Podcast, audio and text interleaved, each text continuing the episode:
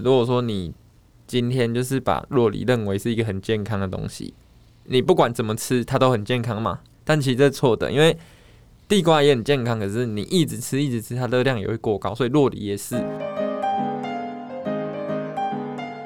嗨，大家好，欢迎来到 Nuture Fit 营养教室，我们是 Nuture Fit 营养师团队，你人生减脂的最佳伙伴。这是一个陪着你健康吃、开心瘦的频道。如果你想要一周花十分钟学习营养健康的知识，欢迎订阅我们哦。嗨，大家好，我是怡如。嗨，我是进军。今天要来跟大家聊聊油脂这个东西。还记得之前有一集就是有提到说，呃，水煮餐啊，吃了很久也不会瘦。那其实这也是跟油脂有蛮大的关系的。那大家对于油脂的印象就是热量很高，然后大家避之唯恐不及。那呃，如果说全部都在吃水煮餐的人呢，会发生什么问题？然后以及说油脂到底要要怎么去摄取才是比较健康的？因为油脂的种类有非常多种，以及最后我们会跟大家来聊聊说，就是平常我们遇到的很多人的迷失，然后来跟大家分享。如果说减脂的时候你都吃水煮的话，就是脂肪的比例很低，所以大部分的人会减糖，然后吃很多蛋白质，然后脂肪都不吃。那脂肪是合成身体非常重要的元素。那举凡你看得到的皮肤啊，或者是你的一些身上的组织，都是用脂肪合成的。那你身体里面的荷尔蒙，不管是男性的荷尔蒙或女性的荷尔蒙，很多也都是用脂肪合成，或是脂肪它要参与你身体的反应合成或是分解。那如果你不吃的不吃，或者是吃很少的话，你的荷尔蒙会出问题，就是荷尔蒙会异常。然后我刚讲到的皮肤细胞。你的皮肤可能也会变比较不好，那可能有人会有没精神的状况啊，或是一些小毛病，类似可能掉发，或是伤口不容易好，容易有发炎的问题，所以会其实对身体健康会蛮不好的。然后我最常看到的是，有些人不吃油之后啊，就会开始有便秘的现象。嗯，那大家可能会觉得说，便秘跟水啊，或是蔬菜量比较有关系。那其实跟油脂也很有关系，因为如果说你长期都没有吃到油脂的话，就是对于大便要整个推出去，会整个会比较呃硬，然后也会比较干，所以这样整体的话，就是很容易让你宿便一直积在体内。所以如果完全不吃油的话，其实也会造成这样的肠胃道问题。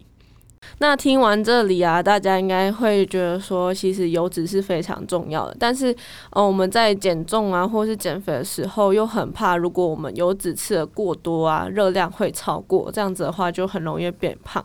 所以说，我们等一下会来教大家说，要吃哪一种的油脂会比较适合减重。那我先来介绍一下油脂，其实有分很多类型，以免就是大家等一下听完会有点搞混。所以我们会先简单一下，就是简介。对，那油脂的话，其实有分两种，一种是饱和的脂肪。然后另外一种是不饱和脂肪，那饱和脂肪呢，就是很就是常常会出现在动物的油脂里面，像是牛油啊、猪油、奶油。那植物油的部分呢，是椰子油或是棕榈油。那它们在室温底下都是大部分都是呈现是固态的状态。那饱和脂肪呢，不能吃太多，原因呢，其实是因为它比较容易会产生我们比较不好的胆固醇，然后会让你的心血管疾病风险上升。所以说，就是饱和脂肪，就像很多动物的皮里面都会有，像是猪脚啊，或是五花肉里面，就是常见有这些食物。那不饱和脂肪呢，其实就是有分 Omega 三六九，应该很多人也有听过，就是 Omega 三要多吃嘛。那 Omega 三呢，其实对于身体是非常好的，像是有鱼油啊，或是呃亚麻仁油啊等等的，都是有富含 Omega 三的。那 Omega 九呢，其实就是像橄榄油或是洛梨都会有这类的油脂。那在减重的时候呢，是要比较适合吃。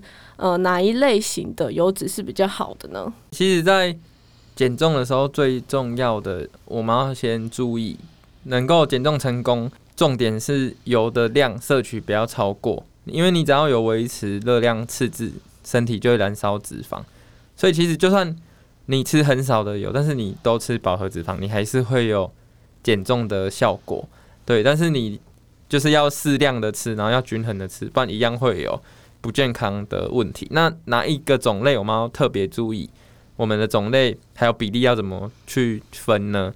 对，那因为其实减重的除了总热量之外，你还要去降低身体的发炎反应。那当你的这些饱和脂肪啊，或者是 Omega 六的脂肪吃太多的话，对不管身体的心血管或是发炎反应会比较严重。那这时候你的身体的状况会比较不容易达成减脂的效果。那其实，在外食或是一些垃圾食物里面，因为这两类的油居多，所以也会造成油的种类和比例不均衡。所以我们要特别，不管是在减脂或是你正常的饮食当中，你都要注意把 Omega 三和 Omega 九的比例去提升。那这个不仅对你的身体是好的，可以降低发炎反反应。那你降低发炎反应之后，你也比较容易达。达成减脂的效果，身体修复也一定会比较快，所以比例上一定要去均衡的摄取。那所以说，就是减肥的时候，就是要尽量的去增加 Omega 三的比例，因为外食比较多 Omega 六嘛。那所以 Omega 三的种类啊，就是让大家可以更实际一点去补充，就像是呃鲑鱼啊、青鱼里面都有很多的 Omega 三，或是坚果等等都会有这类的油脂。那但是说，就是如果说你是吃素的人啊，其实对于鱼类其就比较难补充到。那如果是像呃鱼油的制品的话，对于素食者来说也是不能吃的。那所以说就是在素食者补充上面呢、就可以补充像亚麻仁油啊，或是印加果油等等的油品。要叶配了，对不对？要叶配了，对不对？不好意思，这是我们第一次验配。好，这次合作的产品呢，就是印加果油。那印加果油有什么好处呢？它也就是呃俗称的星星果油。那呃，星星果油啊，其实就是呃，它其实富含 Omega 三六九都有很高。那除除此之外，它的 Omega 三是比较多的比例。那对于素食者来说呢，就可以去补充到好的 Omega 三，因为比起其他的油脂，可能就会比较难补充到，所以是对于素食者来说是一个很好的选择。就是虽然这个素食的 Omega 三。或是这些油品，我们今天虽然是夜配，但是大家有时候听完就会很相信说，一直吃 Omega 三是最健康的。然后我曾经有朋友或者是我的学生，他就是因为知道吃 Omega 三对身体很好，所以他一直吃 Omega 三，结果他发生一件很严重的事情，就是他的饮食当中所有的脂肪来源都是 Omega 三。然后他其他食物都，其他脂肪都不吃，他就只吃我们介绍那些，那这样对身体也不好。所以大家听完之后要均衡去摄取，但是不要本末倒置。对，好，那因为其实坊间有很多种类的油品，那大家在选购的时候，其实也要看一下，说它有没有是有经过检验 SGS 的检验。那像这次合作厂商啊，就是星星国，它其实是有，它也是有送。SGS 检验合格的厂商，除此之外，他们自己也有到秘鲁去参访过，可以直接知道他们产地大概是怎样的，呃，产出来这些油品。那星星果油呢？可能大家会不知道说要去怎么做烹调。那进军你自己有没有去尝试过这类的油脂？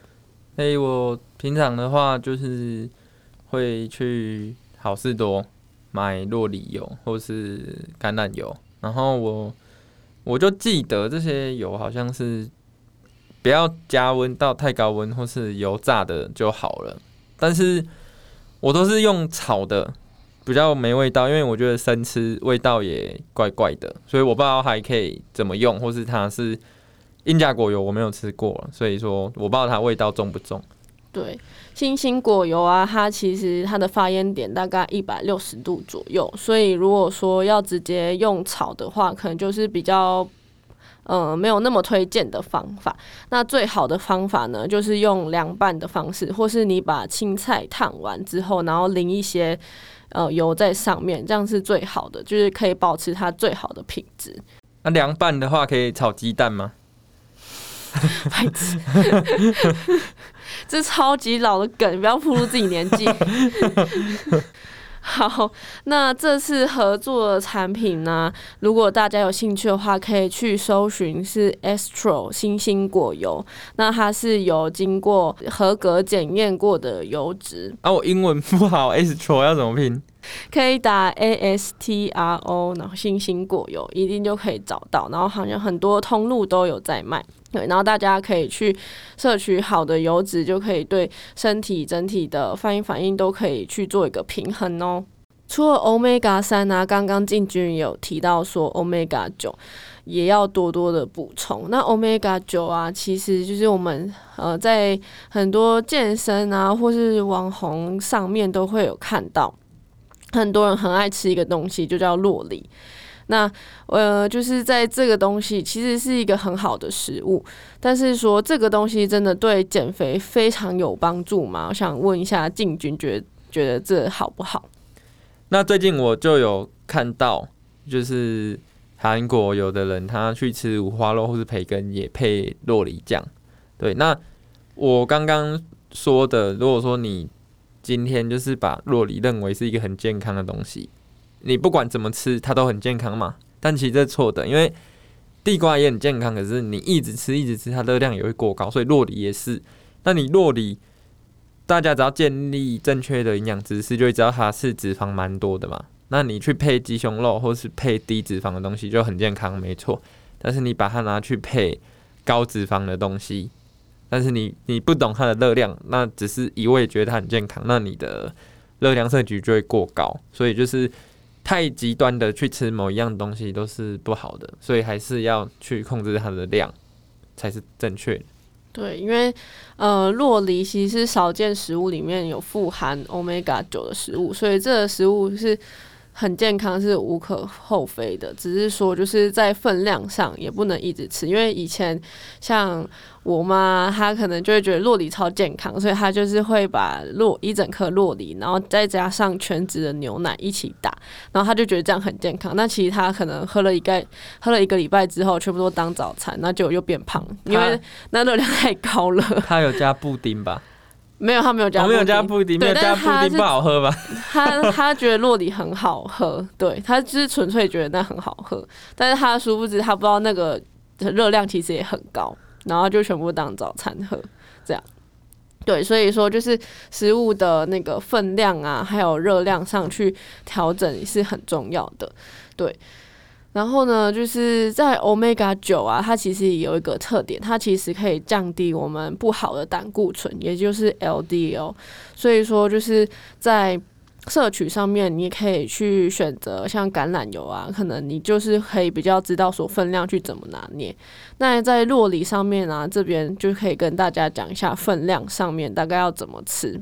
洛梨的分量啊，一份量大概一份的油脂大概是三十五克至四十克的洛梨，然后是不含脂的，对，所以大家也可以用这个标准去呃去调配一下自己吃洛梨的分量。好，那再来一个就是呃也很常被问到，就就是椰子油到底好不好？然后为什么那么多人会去吃油椰子油呢？那其实我自己是之前有。看过几个研究是，呃，吃椰子油可以预防失智。那近期最夯的，其实是因为生酮饮食，然后会去吃一些像 MCT，MCT 就是中链脂肪酸，因为椰子油里面有很多的中链脂肪酸，那他们会去吃这类的食物。那它的帮助是什么呢？它其实就是有前两年有一阵子大家都很流行。就想尝试生酮看看。那他如果说你在空腹的时候，或者是你在摄取脂肪的时候，你去摄取摄取这种中链脂肪酸，身体会比较好吸收。那里面其实有很多生化机转啊，它非常复杂。但是结论是，你好吸收这个脂肪，然后促成你的生酮去运行得更好，然后你的燃脂效果会更好。所以今天很多人甚至他没有吃生酮，但是他也把空腹来吃椰子油扯上会加强燃脂，就是他们的关联，或者是大家去使用它，有时候是就这个利基点啊。但是其实不管是各种饮食方法，或是甚至是纯单纯生酮饮食，也分很多流派，所以每个人觉得它有用的地方，或者它的效果，就不一定不一定是跟我讲的这样子。我讲的只是其中一种方法而已。对，但是确实蛮多人在吃椰子油，或甚至是在防防弹咖啡里面，有人没有吃生酮，然后断食，他早餐就断食，然后可能中午喝防弹咖啡，他们也认为这样子很有效。所以说，就是刚刚前面有提到，呃，椰子油是属于比较饱和的脂肪酸，所以说它对于心血管也是可能会有增加风险几率。只是说，如果我们平常都是一个适量。的摄取的话，其实长期下来的话是不会说一定造成怎样的风险，只是说如果你一直觉得说这个东西很好，然后你可能每天全部的油都是用这个来做取代的话，可能就会造成之后啊，日后你的可能胆固醇会偏高，呃，不好的胆固醇会偏高，然后造成心血管疾病等等的问题。对，所以所有所有东西就是没有一定的好或是坏，还是就是重最重要的还是要适量为主。那我们刚其实如果我说你的比例没有摄取的很均衡，但是你身体原本是健康的，影响在当下其实危害不会这么大，慢慢调整就好。但是今天这一集如果听完，你原本就是胆固醇过高，或是有心血管问题，或是你这两个问题都有家族病史的。你确定一定要认真，即刻就开始做改变，不然就是会有比较危险的问题，或是你的那些遗传性疾病有会比较可能会恶化，或慢性病就会越来越严重，这样子。对，胆固醇这个问题啊，其实就是真的跟你油脂的来源蛮有关系的。所以如果真的有像刚刚金俊讲的这类的问题的话，尽量的去选择 Omega 三跟 Omega 九的油脂是最好的。好，那我们今天的分享大概就到这边，谢谢大家，谢谢大家。